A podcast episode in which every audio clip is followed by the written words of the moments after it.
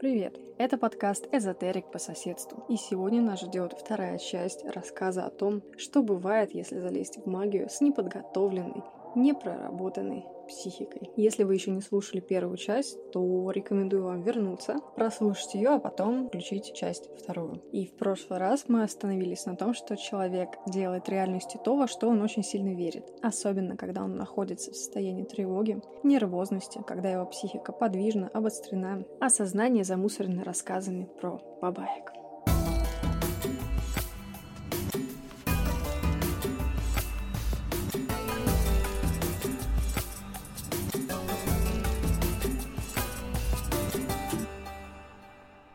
У меня началось все с того, что я ложилась спать, засыпала на какое-то время, минут на 20, ну или проваливалась в дрему, а потом спустя 20-30 минут я резко просыпалась, будто бы меня кто-то толкнул. И это происходило практически каждую ночь. И поскольку я верила в существование угрожающих мне темных сил, конечно же, я начала думать, что этот толчок, это ощущение, это меня толкнула сущность. Прекрасно. Оглядываясь назад, с того места, где я нахожусь сейчас, и вместе с теми знаниями и опытом, которые у меня есть сейчас, я смотрю назад, и я думаю, черт возьми, Настя, какая нахрен сущность тебя толкнула? Ты в своем уме? Но это сейчас. А тогда, конечно, я была в ужасе. У меня были странные ощущения в теле. То ли вибрации, то ли покалывание. А мне казалось, что на меня кто-то смотрит. Я видела очертания лиц, например, в шторе. И я смотрела на эти лица. И я в них верила. Я расправляла шторы, а лица никуда не девались, и это было очень стрёмно. У меня был пес, и он спал вместе со мной, и когда я просыпалась ночью, он тоже просыпался. И, конечно же, вместо того, чтобы подумать, что я разбудила собаку своим нервным шебуршением и своим вскакиванием, я думала о том, что м-м, он, наверное, тоже чувствует сущность. Бедный пес. Он не мог выспаться, точно так же, как и я. Я начала спать со светом. Я засыпала минут на 20 ночью, потом я просыпалась, включала свет, и дальше могла заснуть только со светом. Если я пыталась заснуть в темноте, мне становилось все более тревожно, все более страшно. Мне казалось, что кто-то рядом, а кто-то садится на кровать, кто-то ползет по моим ногам ко мне, кто-то пытается до меня дотронуться, кто-то рядом, я кого-то ощущаю. И это переживается по-настоящему мозг считает, что это настоящее. Точно так же, как люди, у которых галлюцинации, не могут отличить эти галлюцинации от объективной реальности. Они верят в эти галлюцинации. Они убегают от этих галлюцинаций. Я не видел галлюцинаций, но у меня были ощущения, они были достаточно реальными. Только это были не бабайки, а моя тревожность и моя угнетенная психика. И я продолжала спать со светом. И мне продолжали рассказывать. Да, Сущности чувствуют, когда ты боишься. Они питаются твоим страхом. Поэтому просто перестань бояться. Знаете, в этом совете есть зерно истины, но, конечно же, оно не донесено и не было услышано мной подростком. Поэтому тактика испуга и тактика света сменилась на тактику послать нахер всех бабаек. И знаете, какой-то период времени это работало. А я показывала факи в темноту, я материла эту темноту, несчастная темнота. Я засыпала с фигушками, Серьезно, я засыпала с фигушками или со скрещенными на груди руками. И мне казалось, что мне это помогает. Только я до сих пор, когда остаюсь одна, сплю со светом. Знаете почему? Потому что бабаек нет, а тревожное расстройство со мной осталось. Надо сказать, это был отвратительный период и достаточно грустный. В череде всех этих странных, тревожных ощущений был действительный мистический опыт и были мистические переживания. И были моменты, когда я чувствовала не свою тревожность, а действительно какую-то энергетику, какое-то качество энергетики, определенное присутствие. Не враждебное, а просто по факту присутствие. Но, к сожалению, я не была способна как-то отделить это от своих переживаний, от своих нервов. Мое сознание было абсолютно замусорено и замылено. И у меня не было ресурсов для того, чтобы, я не знаю, пойти к психоаналитику. Я даже не знала, что мне нужно это делать, поскольку моя небезопасная, неэкологичная реальность стала для меня нормой. Я даже не понимала, что, в принципе, наверное, дома может быть обстановка лучше. Я этого не понимала. Я была ребенком. А язык бабаек и сущности я понимала. И мне было очень легко в это поверить. Точно так же, как люди очень легко верят в то, что их кто-то сглазил, их кто-то проклял, кто-то насылает какой-то негатив. Казалось бы, 21 год. Черт возьми, столько знаний, столько информации. И наша сфера, я имею в виду эзотерическая сфера, она очень хорошо развивается. И сейчас очень много адекватных, очень грамотных практиков, которые не пытаются лечить с глаза и порчи, которые говорят, ребята, займитесь своей жизнью. Но вместе с тем остаются люди, которые продолжают пугать нас. К сожалению, мы с вами люди очень внушаемы. А когда мы живем в постоянном стрессе, нам очень легко поверить в то, что здесь какой-то негативчик, Какая-то бабулька с первого этажа нас, наверное, прокляла. Кто-то подсасывает у нас энергетику. Квартиру нужно осветить. Демонов нужно изгнать. Только ты их никуда не изгонишь. Потому что демоны — это наше бессознательное. А демоны — это функция нашей психики. Вытесненная часть. Теневая часть. Если кто-то из вас когда-нибудь смотрел «Битву экстрасенсов», вы могли наблюдать там такую картину. А есть герои, у которых проблемы. К ним выходит один экстрасенс, и он рассказывает, у вас все плохо, вас прокляли, это родовое, это надо чистить, это порча. И начинает ходить со свечками, давать советы, проводить обряды. Люди такие, да, да, нам стало лучше. После этого приходит другой экстрасенс, и он говорит, ребята, у вас нет никакого проклятия. Не думайте об этом, пожалуйста.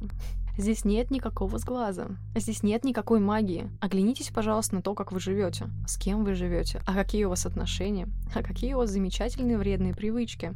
А что вы делаете в своей жизни. А как выглядит ваш дом или ваша квартира. А чем вы занимаетесь каждый день. А как вы общаетесь с людьми. А чего вы ждете от людей. Нет никаких проклятий. Есть только вы, то, что вы делаете в вашей жизни, есть ваша психика. Займитесь собой. Угу. Раньше, когда я смотрела битву, а я люблю ее смотреть, чтобы наблюдать за коллегами со стороны, пусть даже это шоу, тем не менее, подобное всегда вызывало у меня вопрос, почему, почему их показания настолько разнятся, почему один говорит, что это порча, а второй говорит, что этого не существует. И я не понимала, кто из них а врет. Так вот, очередная шутка в том, что никто из них не ошибается на самом-то деле. Просто у каждого свой фильтр восприятия. И это следующее, о чем я хочу сейчас поговорить. На самом деле, в этой ситуации Оба экстрасенса, например, правы по-своему. Они почувствовали, что есть причина. Они почувствовали, что есть влияние. Они почувствовали определенные процессы, определенное качество энергетики. Но один живет в мире, где существуют порчи, черные колдуны, проклятия, а второй живет в мире, где, простите, есть критическое мышление, где есть знание психоаналитики, где есть понимание, как это вообще все работает. А поэтому каждый со своей колокольни общается с клиентами, общается с людьми. И поэтому ответы у них совершенно разные. Только вот подумайте, что более действенно в данном случае? Лечить порчу или лечить нервы? И сейчас я скажу фразу, которую, возможно, вы никогда в жизни не слышали. Эзотерики и маги — это самые большие скептики. Мы, как люди, которые работают в этой сфере, которые развиваются в этой сфере, я имею в виду сейчас условно адекватных, нормальных эзотериков и магов. Так вот, работая и развиваясь в этой сфере, постоянно перелопачивая огромное количество информации, это буквально разгребание авгиевых конюшен, бесконечное в поисках золотого самородка, постоянно вращаясь в этой сфере, общаясь с людьми, которые переживают якобы мистический опыт или настоящий мистический опыт, практикуя сами, получая свой собственный мистический опыт, и наблюдая за коллегами по цеху, за тем, что они делают и как они делают, и иногда ужасаясь этому, мы становимся самыми настоящими скептиками. И скептики — это не те, кто не верит в магию или там является атеистом. Нет, скептик — это тот, кто работает в этой сфере и знает ее изнутри, и видит, какая дичь иногда здесь происходит. Не тот, кто после разгребания этих конюшен научился отделять зерна от плевел. Потому что эзотерики и маги — это гребаные научные сотрудники. Мы постоянно перелопачиваем такое количество информации и литературы, что можно просто сойти с ума перелопачиваем, просто потому что написано очень много дичи, очень много шлака, очень много бреда, в который люди, которые ничего не знают об этом, ничего не знают о том, как работает магия, насколько она технична, математична, насколько много алгоритмов и формул, люди, которые этого не знают, ведутся на этот шлак, верят в этот шлак. А потом, как я, будучи подростком, читают о том, что вокруг сущности и привидения, и из глаза, и порчи, и нужно от этого защищаться, начинают верить в это и сами себе создают проблемы, которых не было.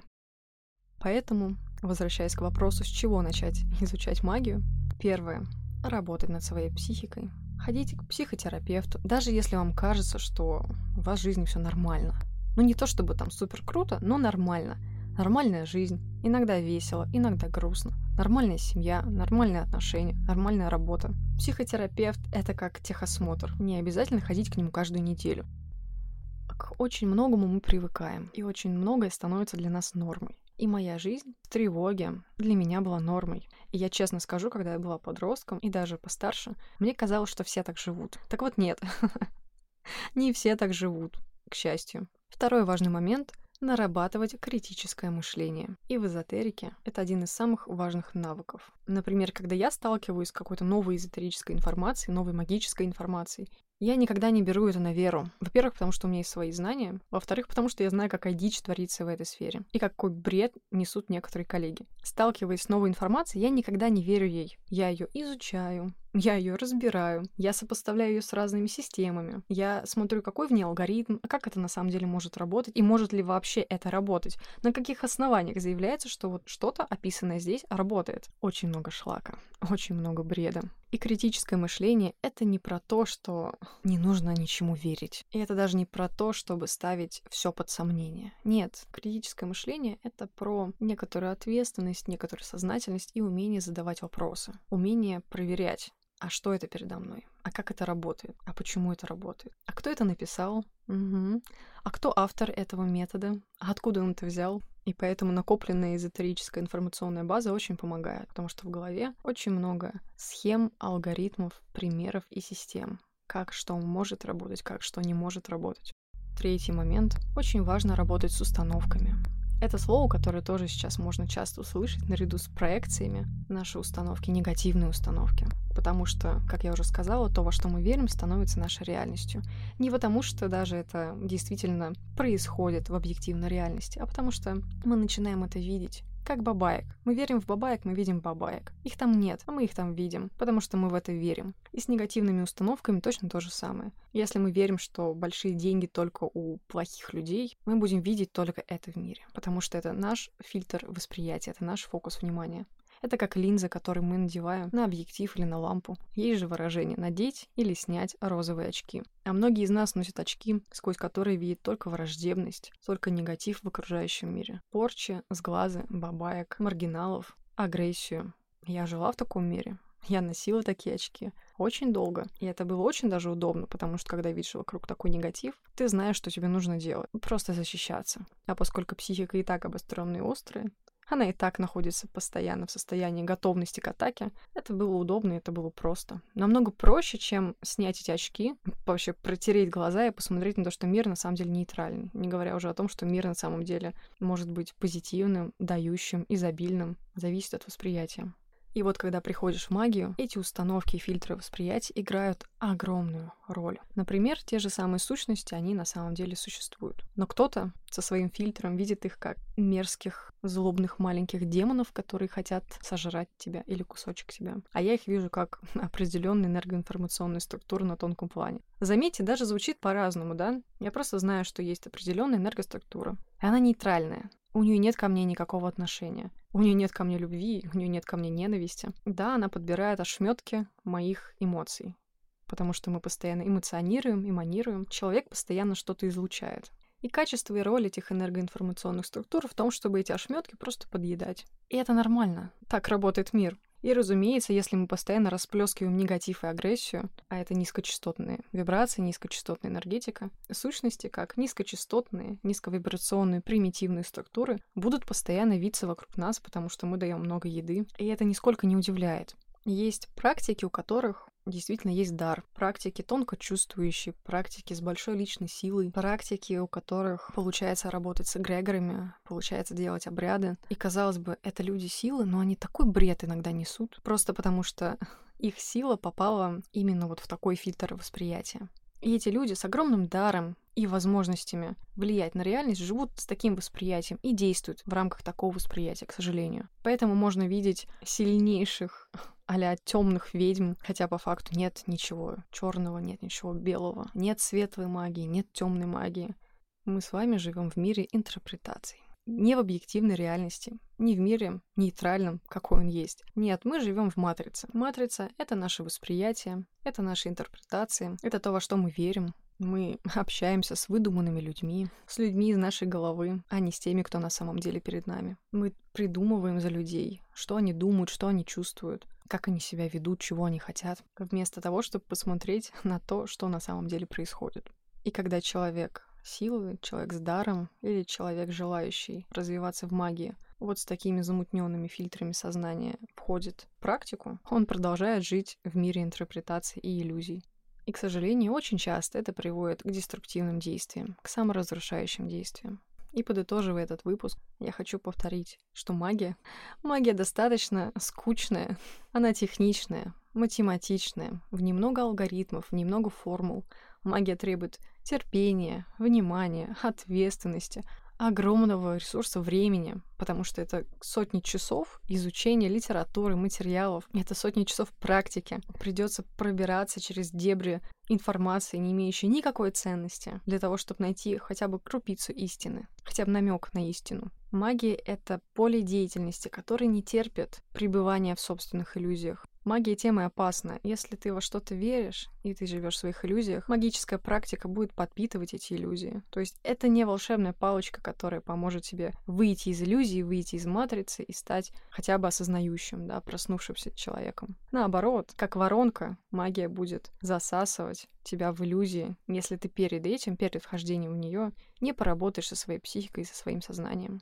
Именно поэтому у меня был период, когда я отошла от магии. Я перестала практиковать, я перестала что-то читать, изучать на эту тему, хотя она все равно присутствовала в моей жизни, все равно информация до меня долетала, все равно у меня было мое восприятие. Я ушла из практики, потому что моя психика не давала мне ничего нормального делать. Никакого нормального, адекватного результата, никакой пользы для меня, только саморазрушение. Моя психика была обострена, я знала только негатив, я читала только страшилки, никто ничего не объяснял. И если бы я продолжила жить в этих иллюзиях и дальше в них закапываться, подпитываемая магическими практиками, вряд ли я бы записывала этот подкаст. И у меня был перерыв несколько лет, когда я жила обычной жизнью, ну, условно обычной. Никакой магии, у меня даже алтаря не было в комнате. Училась в ВУЗе, общалась с людьми, изучала маркетинг. И только после того, как я начала изучать психологию, то, как работает наша психика, какие в ней процессы, какие причины и следствия, только после того, как я сходила на курсы, развивающие сознание, После того, как я начала работать над собой и убирать весь этот шлак из моей головы, и сняла эти грёбаные очки и посмотрела, так, подождите-ка, а где я живу вообще на самом деле? А что происходит рядом со мной? А какие люди рядом со мной? А почему я себя чувствую так, как я себя чувствую? Только после этого мое сознание стало более-менее трезвым для того, чтобы вернуться в практику и начать заново с чистого листа разбираться в том, а как работает магия. Что это вообще такое? Подождите, давайте начнем сначала. Модуль 0. Что такое магия? Зачем она нужна? Только после того, как я изучила магию, с точки зрения квантовой физики, ага, с точки зрения работы сознания, я смогла вернуться в практику. Потому что у меня уже не было иллюзий по поводу того, что это какое-то волшебство, оно идет из космоса или от волшебных камней, или от каких-то богов. Нет, когда я поняла, как работает сознание, как, как магия работает на уровне биохимии, как магия работает на уровне психики, на уровне квантовой физики, да, корпускулярно-волновая теория, теория наблюдателя. Угу. Только после этого я смогла что-то адекватное делать в своей жизни нормально работать с энергетикой. После этого моя жизнь наладилась, представляете? Мое поле окружения вычистилось. От меня отлетели люди, которые стимулировали мое саморазрушение. Только после этого я смогла строить здоровые экологичные отношения с людьми и поддерживать эти отношения. Знаете, для того, чтобы быть магом, не нужно даже изучать магию. Это как в Таро. Чтобы гадать на Таро, даже не нужна колода Таро на самом деле. И чтобы быть магом, не нужно изучать магию. Можно не входить ни в какие традиции. Маг — это состояние сознания, в первую очередь. И во вторую очередь маг — это наши действия в мире. Потому что маг — это тот, кто способен с помощью своей воли и своего сознания изменять реальность согласно своим желаниям. И для этого не обязательно колдовать с бубном на Лысой горе. И на сегодня все. Я не знаю, о чем будет следующий эпизод. У меня есть подборка идей для подкаста, но каждый раз это что-то такое интуитивное, что-то внезапное. Но в любом случае мы с вами еще увидимся, вернее, услышимся. Спасибо вам за то, что вы слушали этот подкаст. Спасибо за то, что подписываетесь. Я очень благодарна, мне очень приятно. И вы всегда можете задать мне вопрос, например, в моем инстаграме. До скорой встречи.